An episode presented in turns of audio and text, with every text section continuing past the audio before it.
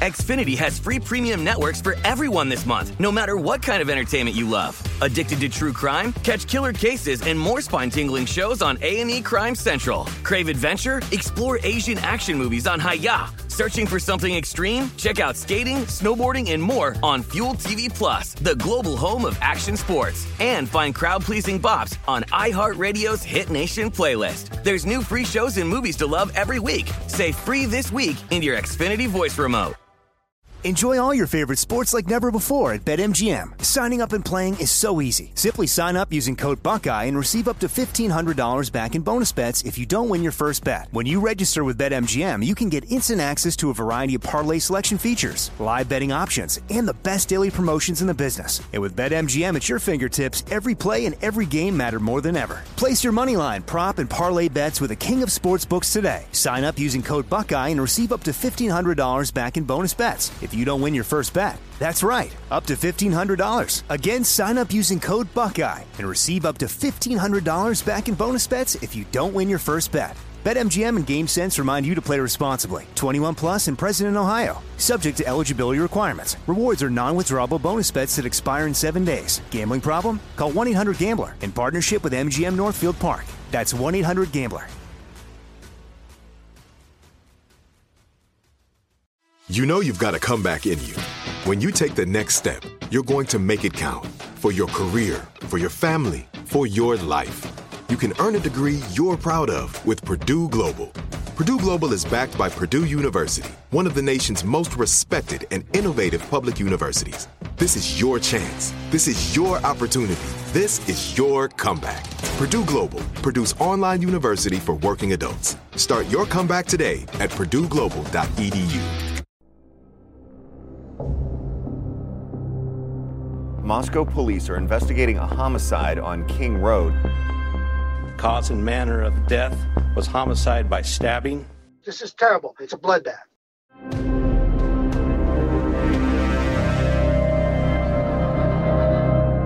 This is The Idaho Massacre, a production of KT Studios and iHeartRadio. Episode 3 In Search of a Connection. I'm Courtney Armstrong, a television producer at KT Studios with Stephanie Lydecker, Jeff Shane, and Connor Powell. An unthinkable nightmare comes to life in the small college community of Moscow. Four students at the University of Idaho butchered to death in the early hours of Sunday, November 13th. The gruesome murders spark a multi state investigation stretching from Washington to Idaho to Pennsylvania. The 48 day investigation ended on the other side of the country with the stunning arrest of a PhD criminal student and would be law enforcement officer named Bryan Kohberger. Moscow Police James Fry on the arrest. These tragic murders took four young, vibrant lives from our community. These murders have shaken our community, and no arrest will ever bring back these young students. However, we do believe justice will be found through the criminal process. Was there some sort of connection? I think that it is likely that there's a relationship between these four students and this person. From the first hours of the investigation, law enforcement officials described the murders of Kaylee Goncalves, Madison Mogen, Xana Kernodle, and Ethan Chapin as a targeted attack. But police offered no other information. Shanon Gray, an attorney representing the family of soon to graduate senior Kaylee Goncalves, said publicly that none of the victims knew Bryan Kohberger, leaving the question how was this a targeted attack? Here's Stephanie Lydecker, Jeff Shane, and producer Connor Powell.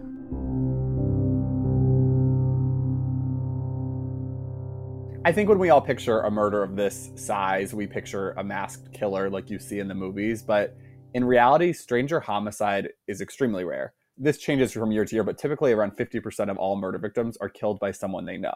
So it begs the question how did the accused, Bryan Kohberger, know the victims? It does feel like there has to be some connective tissue in some way, either maybe they met in passing or maybe they had some sort of class together.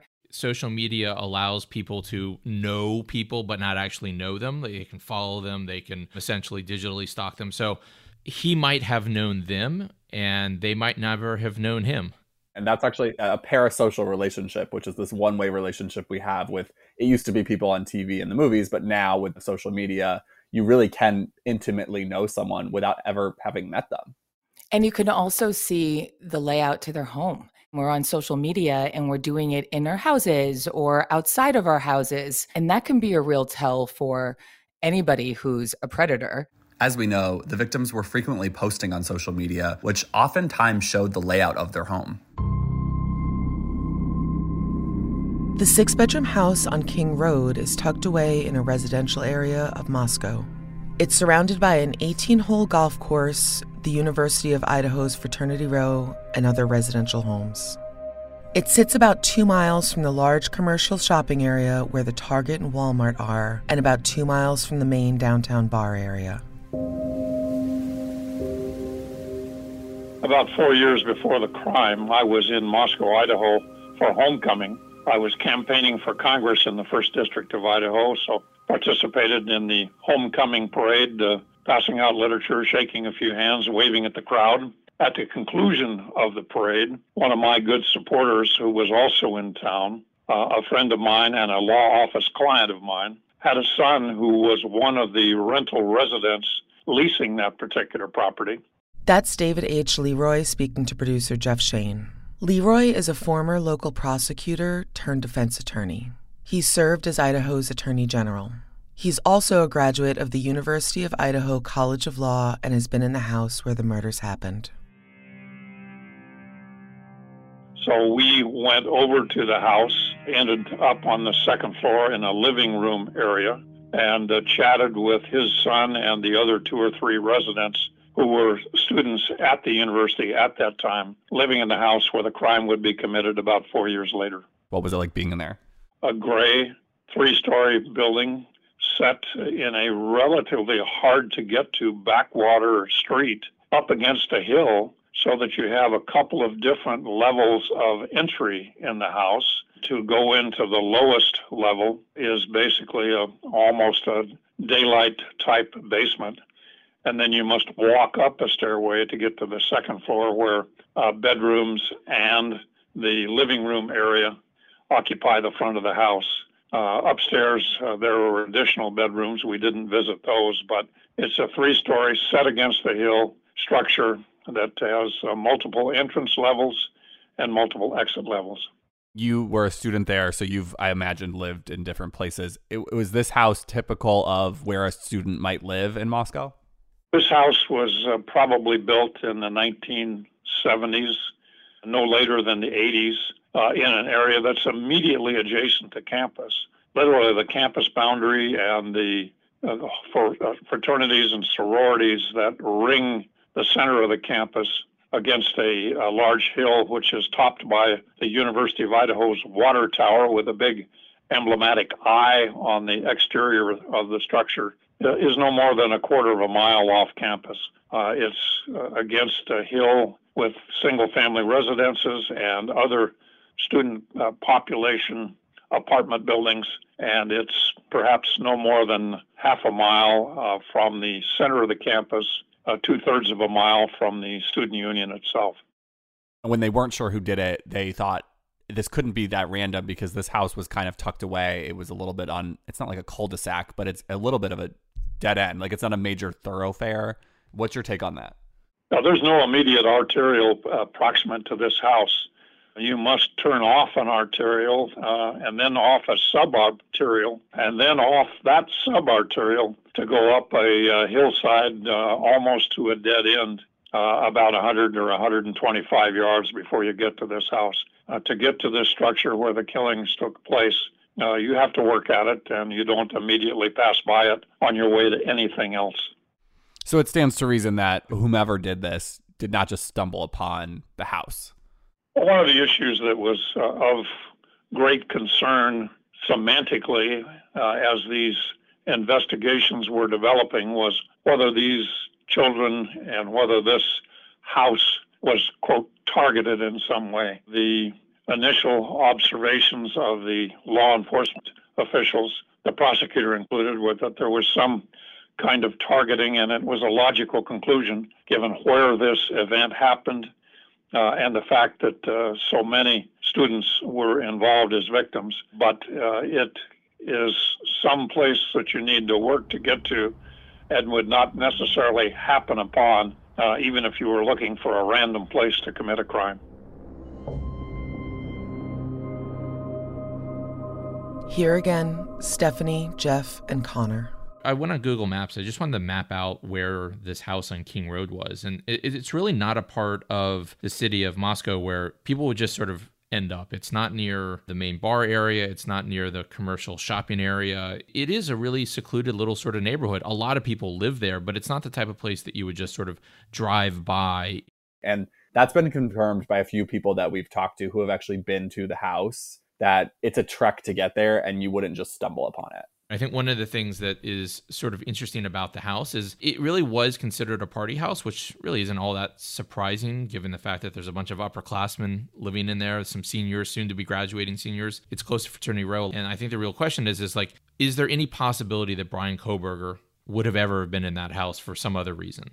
And if Bryan Kohberger, you know, is a PhD student, whether he was invited or not, maybe he could have sort of slipped in the back door and without being spotted, or would that be unusual? We know that the house had parties where even the girls weren't always at the parties. I mean, there's a police record of police showing up and, and none of the residents of the house are even there. They're talking to some people who don't live there, and the police are like, well, you got a noise complaint. We really need to talk to somebody who's on the lease. And so people are always coming and going from this house. But still, how do you get from Pullman as a PhD criminology student to, as you said, somebody who's kind of creepy? How do you end up at an undergraduate house in a totally different university? It just doesn't seem likely that Bryan would have ended up there unless somebody invited them. If the house on King Road was targeted, as police say, was it because of who lived there? Here's Jeff Shane speaking with reporter Angenette Levy from the Law and Crime Network. Does it matter how he knew them? I think it becomes relevant if he knew them because it's just another dot to connect. I mean, if he didn't know them, if he actually had never interacted with any of them, that's so terrifying if he's indeed the guilty party. What in the heck is going on? Like, why did you kill these people?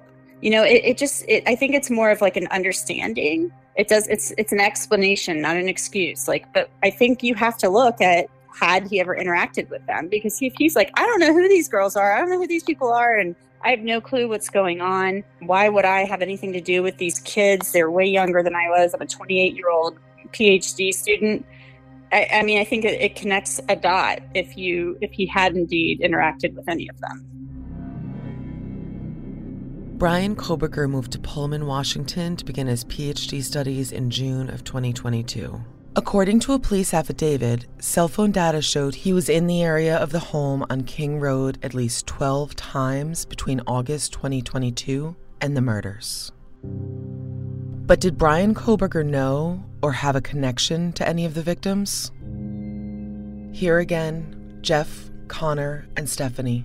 By all accounts, Ethan being at the house was kind of just chance. Yes, he stayed with Xana a lot, but Xana would also stay at his fraternity house. So, based on what we know now, it stands to reason he didn't know Ethan would even be home that night. Ethan's Instagram profile was set to private, but it seems unlikely that Ethan was the target given the fact that his social media presence was pretty limited and there's no connection between Ethan and Bryan Kohberger.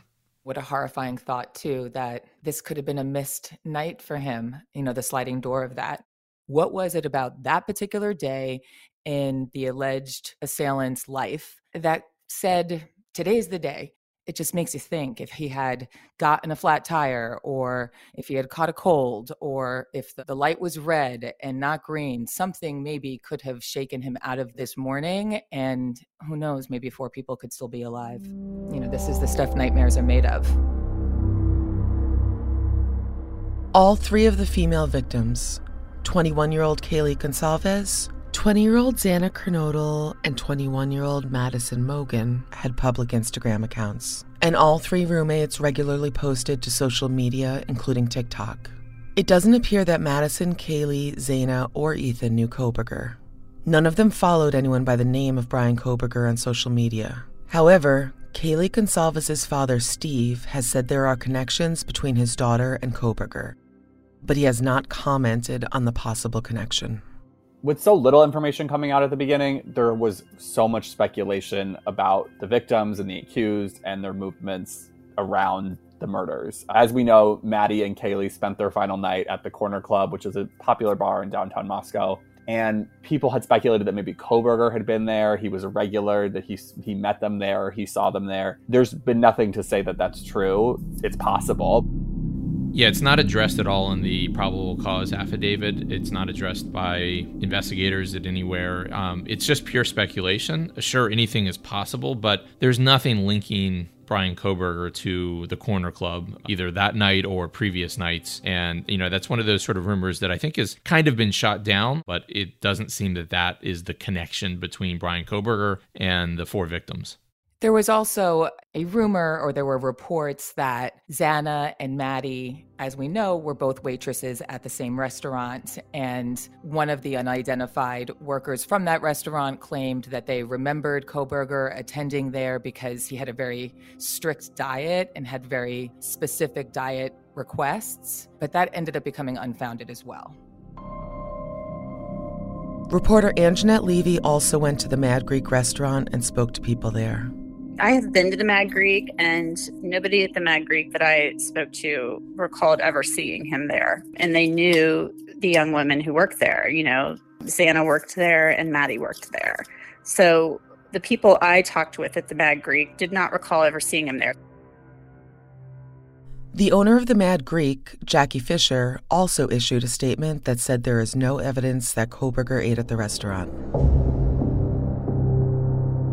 Let's stop here for a break. We'll be back in a moment.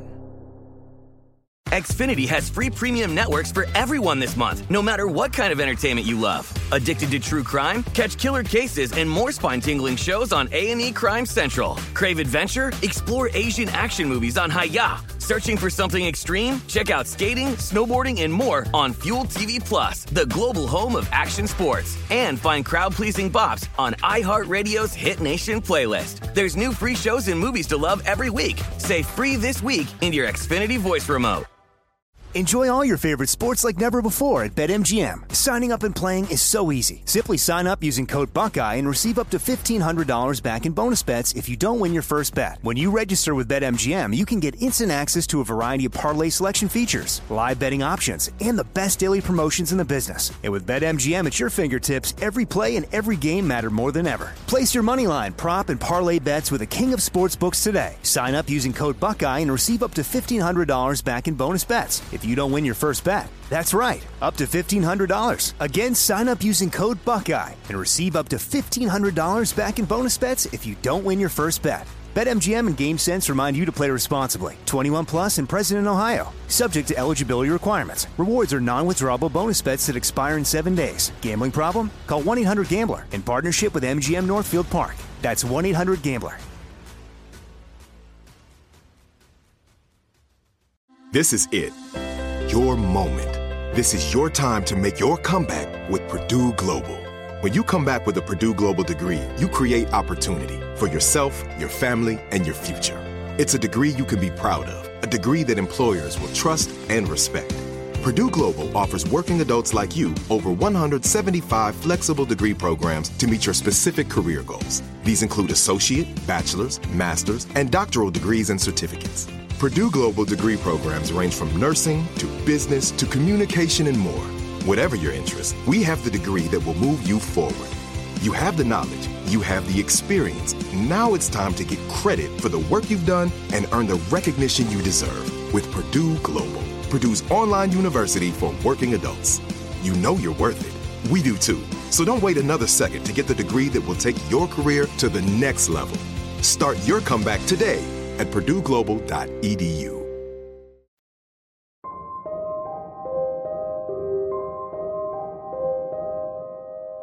Online and media speculation about a possible connection between Kohberger and the victims has largely focused on some type of social media connection. Did Bryan Kohberger digitally stalk Xana, Maddie, and Kaylee?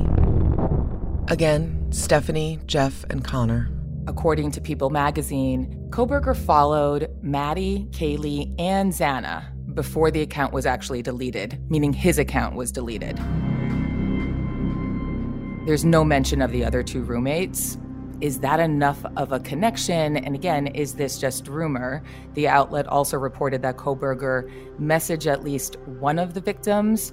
They didn't respond. But then apparently, Bryan Kohberger reached out again and again and again and again and again. Is that stalker mentality? Or is that just somebody on social media who wants an answer on something and now that's getting blown into something larger?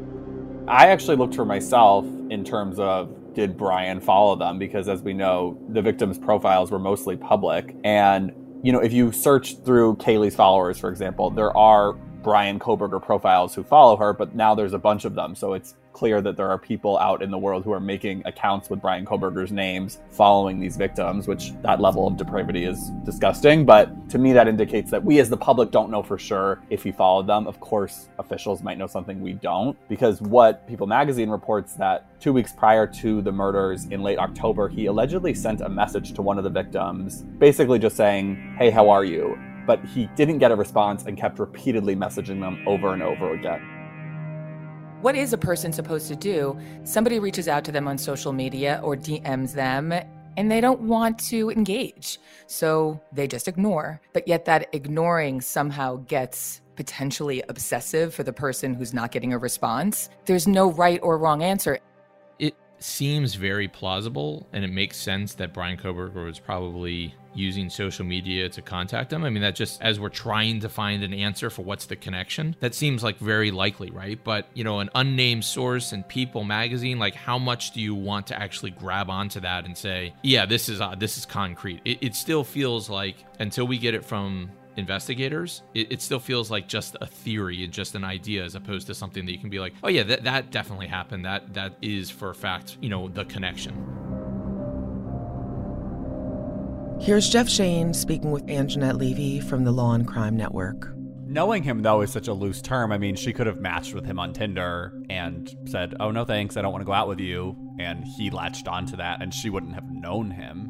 You're you're right. And I I was actually told that some of the people on Tinder, I was told that some of the kids in that area use Tinder for networking and stuff like that, not just for dating. But I don't know whether that's true or not. Some maybe there could have been some type of Tinder connection. I don't know. But as far as them interacting and you know, hey, I, I we went on a date or we're friends or what have you, I, am not aware of any connection like that. And, and frankly, I think the fact that he went to Maddie's room first, that to me says a lot. So was she the target? Did he somehow interact with her at some point in time? I don't think we know these things.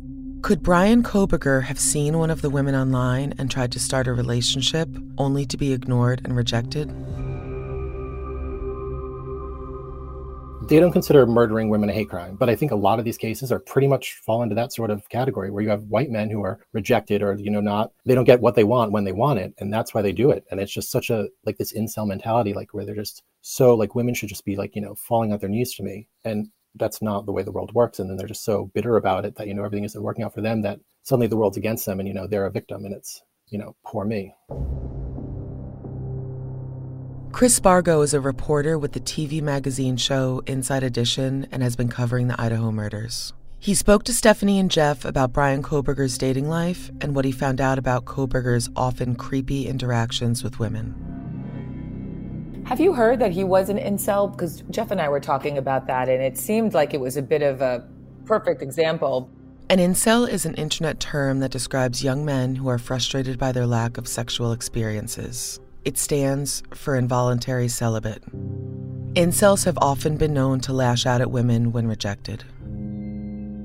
Hey, it's me, the girl that went on a Tinder date with Bryan. Um, we matched on Tinder. Chris Spargo interviewed a woman named Haley Willett who went on a blind date with Kohberger when they were both college students. She posted on social media about her disturbing interaction with Kohberger and his inappropriate incel like behavior. I recognized him immediately, and my heart just sank because I couldn't believe that, like, I was face to face with this guy. So, about two weeks after the arrest of Bryan Kohberger, a young woman named Haley shares her story on TikTok that she went on a date with Bryan Kohberger about seven years prior. She said they matched on Tinder, they talked for a few hours, They went to the movie. It was pretty inconsequential. They drove back to her dormitory. He parked, and she said that she thought they were maybe going to talk. She then said she's going to go up to her dorm room, and that's when she said he invited himself up with her. Now, Haley's very clear that she didn't really feel threatened and she wasn't scared. She just kind of thought he was a very clingy sort of guy. So she said because she's socially awkward, she didn't really know how to say no, and she let him come up. And that's when she said things really started to change. He suddenly became very pushy, and he kept trying to touch her. And when he would touch her, she would say, What are you doing? And he would say, I'm not touching you, and then get very serious about it. And she just said it got to the point where she didn't know what else to do. So she excused herself to go to the bathroom and then made it sound like she was loudly throwing up. But instead of leaving, he just stood outside the door. So she just stayed in there and waited until he finally left. Then, when he did finally leave, he texted her that she had great birthing hips. Haley did not ever speak to him again, and she really posted this as just sort of a message to women saying, like, you know, trust your gut. If you think something's off, do the right thing and just get rid of the guy. And again, she said she wasn't afraid of him. She just thought he was an awkward, kind of clingy guy that was probably more into her than she was into him. Wildly creepy. And tell us, like, what was her disposition like? Haley just seemed like someone who was trying to make a point of sort of sending out a message to other women that, you know, like she said, just trust your gut. She did not seem to be looking for any sort of fame or notoriety. She wasn't out courting, you know, interviews or anything. If anything, she was turning most of them down. And she, of course, was dealing with a horrible backlash of people trying to dox her and people saying horrible things about her, wanting to know what she looked like back then versus now. Grossly misogynistic things that happen to pretty much any woman who comes forward in any of these cases, even if they're not involved. It seemed like at one point she was getting more hatred for this murder than the actual suspect. But she, you know, she was very clear that something was off about him. And this is one of the few people we had spoken to or seen in the media at that point who wasn't from his hometown, that just kind of knew him as a one off. And there were very few people that we could get like that.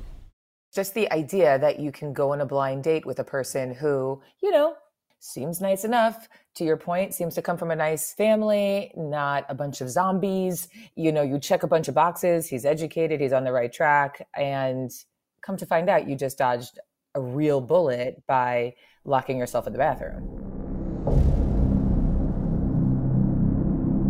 Kohberger's troubled relationship with women only seemed to continue and often even escalate during his brief time at Washington State University. In addition to being kicked out of a bar in Pennsylvania for harassing the waitresses, Kohberger lost his teaching assistant job at WSU around the time of the murders.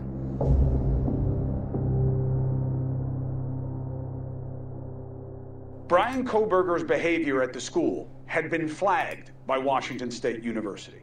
This is a really big deal. The out of state tuition is $50,000 at Washington State University. So his teacher's assistant job was a really big deal and very important to him. This going away is a real life changer for him. Kohberger didn't come from money, right? His parents had filed for bankruptcy at least once. And to have your tuition paid for for a PhD program is a pretty big deal. But over the course of the fall, what we really see according to all these reports, is that his professors in the criminology department are really troubled by his behavior. And it seems like some of that behavior is how he treated undergraduate female students and other women in the PhD program. And is that because he's just odd and awkward and doesn't really have a great sense of social cues? Or again, is this a tale of a real psycho in training? But there are some things we do know. Kohberger was not the most inspiring educator and had a tendency to talk down to people, especially female students. He would grade them harder and kind of be demeaning to them. We know that on September 23rd, about a month into his role as a TA, there was an altercation between him and his professor, John Snyder, who was kind of his effectively his boss. Then, just a couple weeks later, on October 3rd, Kohberger and members of the faculty of the School of Criminology had a discussion about the norms of professional behavior and what to expect moving forward. Yeah, I mean, norms of professional behavior, that's the phrase we've heard a lot. There's other reports that he gets into a screaming match with uh, another female student who leaves the room because of the way he's talking down to her. So, I mean, when you talk about norms of professional behavior, it just doesn't sound like he's acting in an appropriate way. And I think that really is what we're talking about in this entire story of Bryan Kohberger is the way he views women, the way he treats women, and then ultimately what he does to women. It's interesting because, by all accounts, from what we've heard, he comes from a very loving family. So, again, it doesn't really fit the familial MO for someone who's air quotes anti women. No, not at all. But it, by the end of December, by the end of the first term, Washington State University pulls his TA position funding, and you know he essentially has to now come up with that tuition, that you know, fifty thousand dollars to cover his program. He's terminated from his teaching assistant position, and so his behavior. Imagine what you have to do to get that teaching position just you know yanked from underneath you. Someone allegedly broke into the woman's apartment and moved things around. Instead of calling police, the coworker called Kohberger, who suggested and helped her install security cameras. Investigators are looking into if Kohberger was behind the break in and used the cameras to spy on his colleague, Stephanie and Connor. Can you imagine if this is actually accurate? I know all of this is unanswerable in this regard, but we want to be able to know that the scary person is obvious. And this doesn't seem obvious enough to me.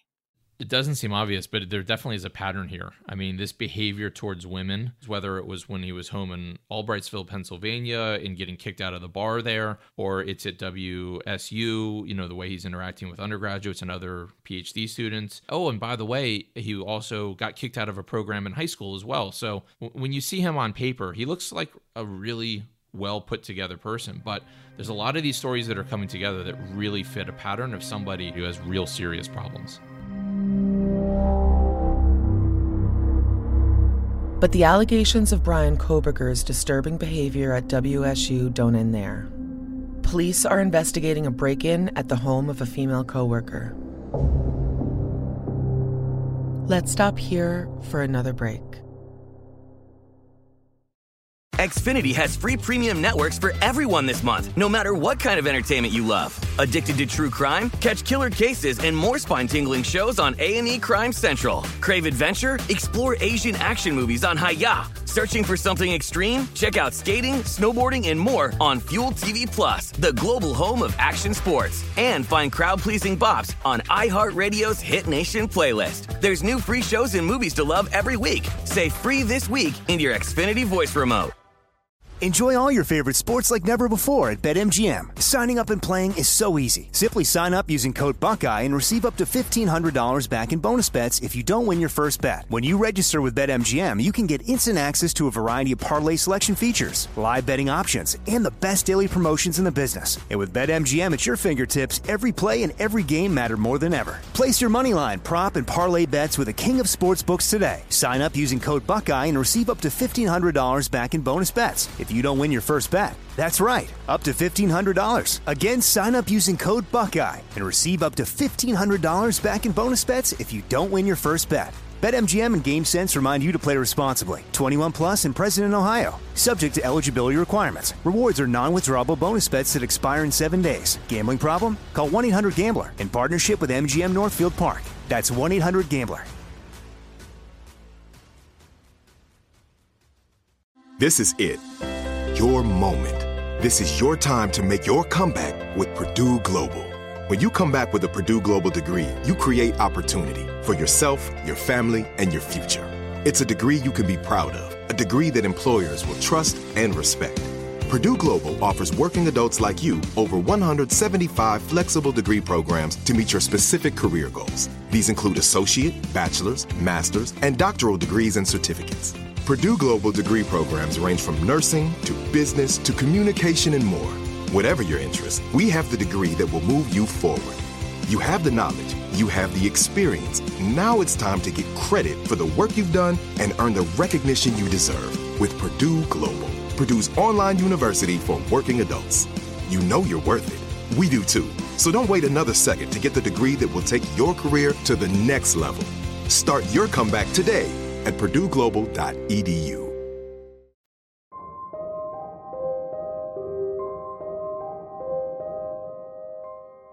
If Bryan Kohberger was digitally stalking one of the women in the house, many have speculated that either Kaylee Goncalves or Madison Mogen were his primary target since they were killed first.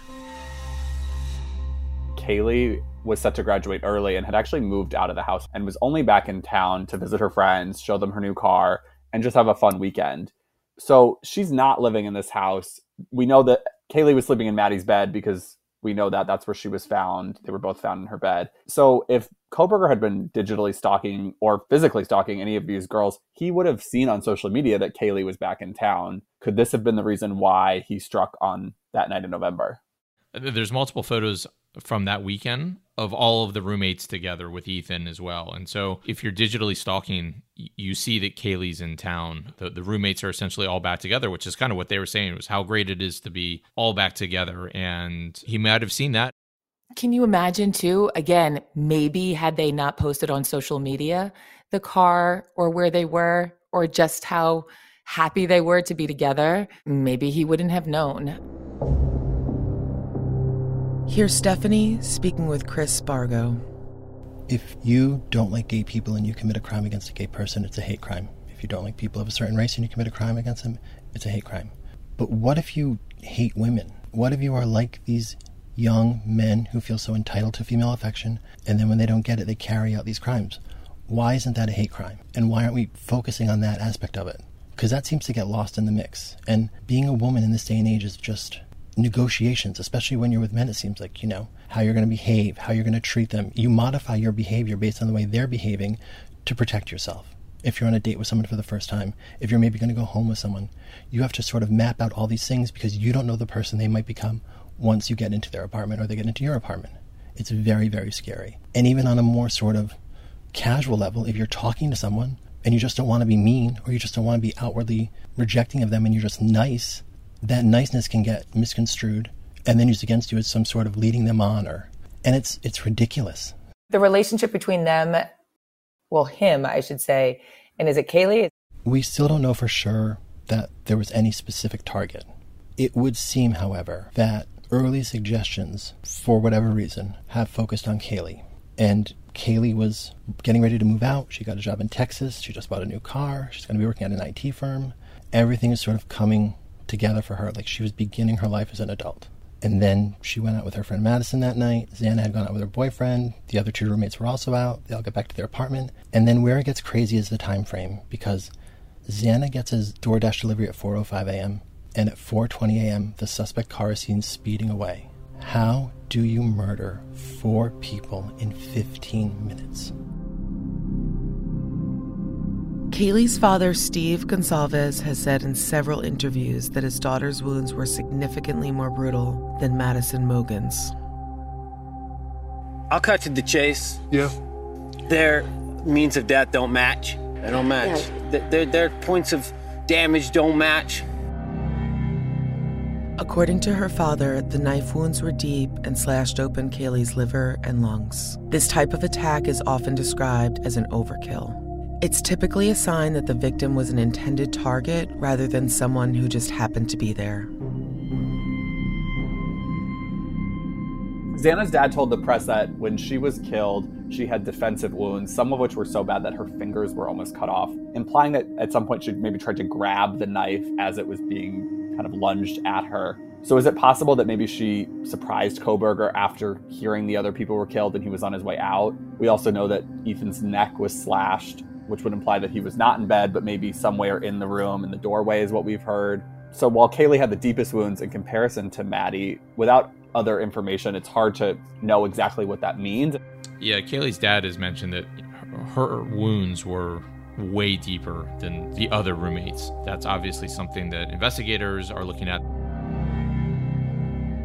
While impossible to know yet who Bryan Kohberger was specifically targeting, there are disturbing details about his final days in Pullman, Washington before driving home. Here again is reporter Chris Spargo. I personally think that he knew he was not going to be able to go back because he wasn't kicked out of the program, but he lost his TA position. And if you are a TA, you get an in-state tuition and they waive it for a year, and there's all these sort of allowances. But if you're not a TA, you have to pay full out of state, and suddenly he has to pay like forty-eight thousand dollars to go back in the spring. That's a huge leap for someone who didn't really have a job before that. So I don't know that he would be able to do it. So either he moved everything out of that apartment knowing he wasn't coming back, or he actually lived like that, where there was no shower curtain, there was, you know, like a, a stripped mattress. It was no furniture in there, like one TV. And I think that when the when the public defender came to get the stuff, she took like a TV, a CD tower, and like a monitor. And that was it. So it's just sort of a very bare bones, chilling sort of setup. More on that next time.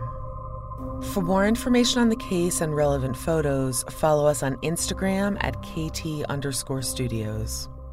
The Idaho Massacre is produced by Stephanie Lydecker, Jeff Shane, Connor Powell, Chris Spargo, Gabriel Castillo, and me, Courtney Armstrong. Editing and sound design by Jeff Twa. Music by Jared Aston. The Idaho Massacre is a production of iHeartRadio and KT Studios. For more podcasts like this, visit the iHeartRadio app, Apple Podcasts, or wherever you listen to your favorite shows.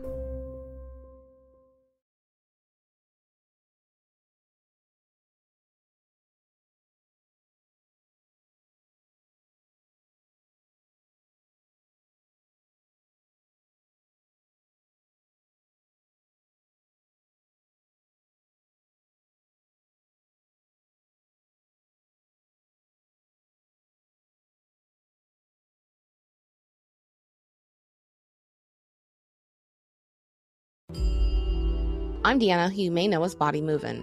My friend and I, John Green, were featured in the Netflix documentary Don't F with Cats.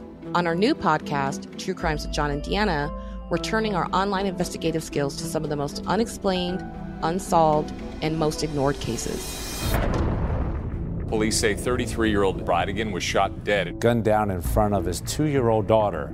Detectives confirmed that it was a targeted attack. It appears to be an execution style assassination. This is very active, so we have to be careful. I've heard that there's a house that has some bodies in the basement. I knew. I just knew something was wrong. Maybe there's something more sinister at play than just one young girl going missing. If you know something, heard something, please, it's never too late to do the right thing. This is True Crimes with John and Deanna. Production of KT Studios and iHeartRadio. Justice is something that takes different shapes or forms. Xfinity has free premium networks for everyone this month, no matter what kind of entertainment you love. Addicted to true crime? Catch killer cases and more spine-tingling shows on A&E Crime Central. Crave adventure? Explore Asian action movies on Hi-YAH. Searching for something extreme? Check out skating, snowboarding, and more on Fuel TV Plus, the global home of action sports. And find crowd-pleasing bops on iHeartRadio's Hit Nation playlist. There's new free shows and movies to love every week. Say free this week in your Xfinity voice remote. Are you ready to take charge of your health journey? Look no further than Trinity School of Natural Health. With their flexible online programs, you can receive the comprehensive education you need to care for your loved ones or step into the thriving field of natural health. Why choose Trinity? Because their programs offer more than just coursework. You'll interact with experienced instructors, connect with like minded peers, and even participate in optional live events to hone your skills.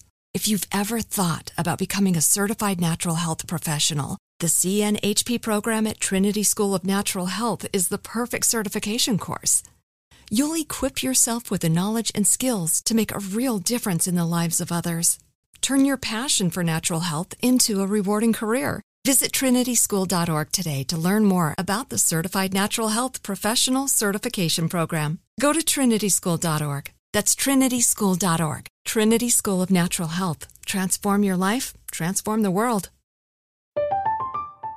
I'm Katya Adler, host of The Global Story. Over the last 25 years, I've covered conflicts in the Middle East, political and economic crises in Europe, drug cartels in Mexico. Now I'm covering the stories behind the news all over the world in conversation with those who break it. Join me Monday to Friday to find out what's happening, why, and what it all means. Follow the global story from the BBC wherever you listen to podcasts.